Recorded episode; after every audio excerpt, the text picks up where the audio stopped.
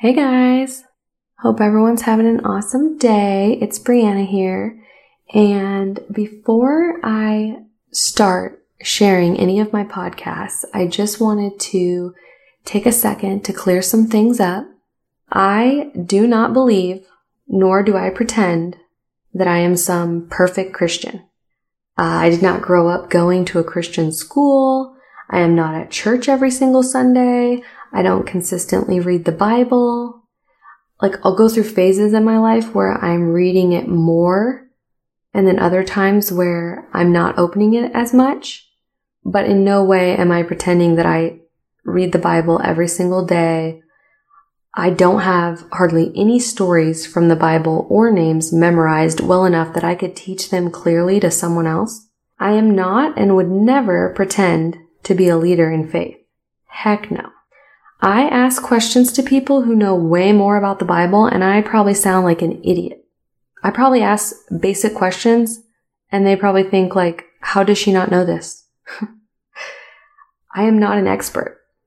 There is so much that I don't know and I would never pretend to be the person qualified to teach you it.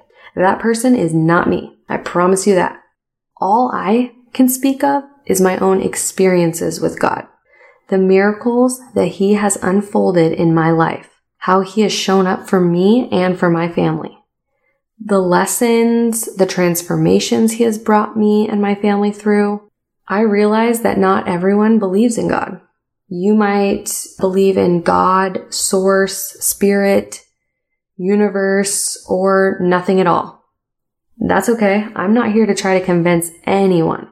I am never going to try to convince you to believe in God. Trust me, someone way more qualified than me would have to do that. However, if I, but if I left God out when I told my stories, it would not be authentic or genuine.